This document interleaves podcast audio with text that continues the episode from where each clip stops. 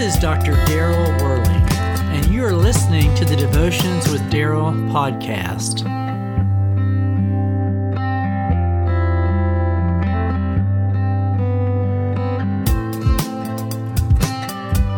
One day I was at the MD Anderson Clinic, and God sent a special blessing to me through the delivery of platelets that I needed.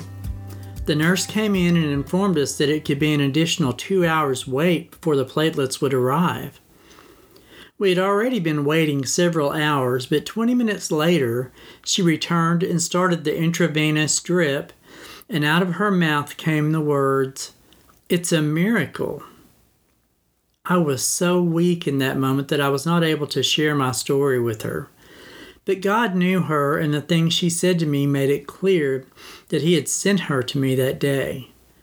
He sent her to me in a very weak moment in order to remind me that God was with me and fighting for me when I was not able.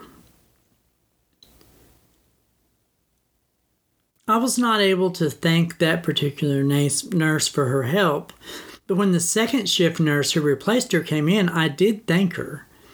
It was at this point that she opened up to me that she felt like she had really neglected me throughout the process because she had four other patients who were receiving chemotherapy at the same time, and their treatments were finishing before she could get to all of them to change the medications.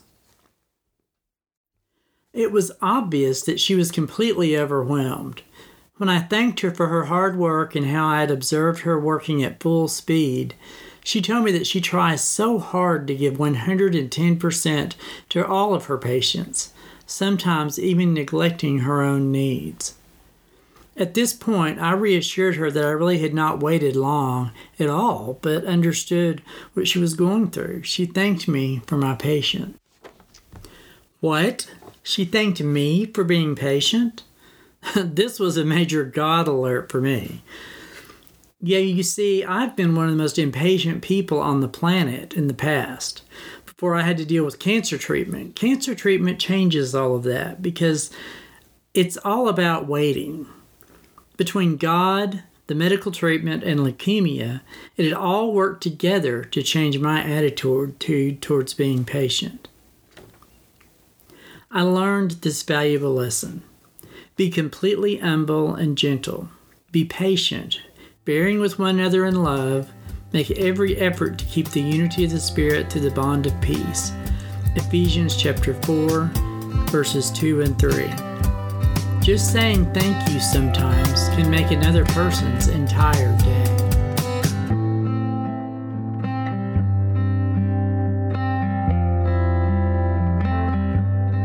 God be with you till we meet again.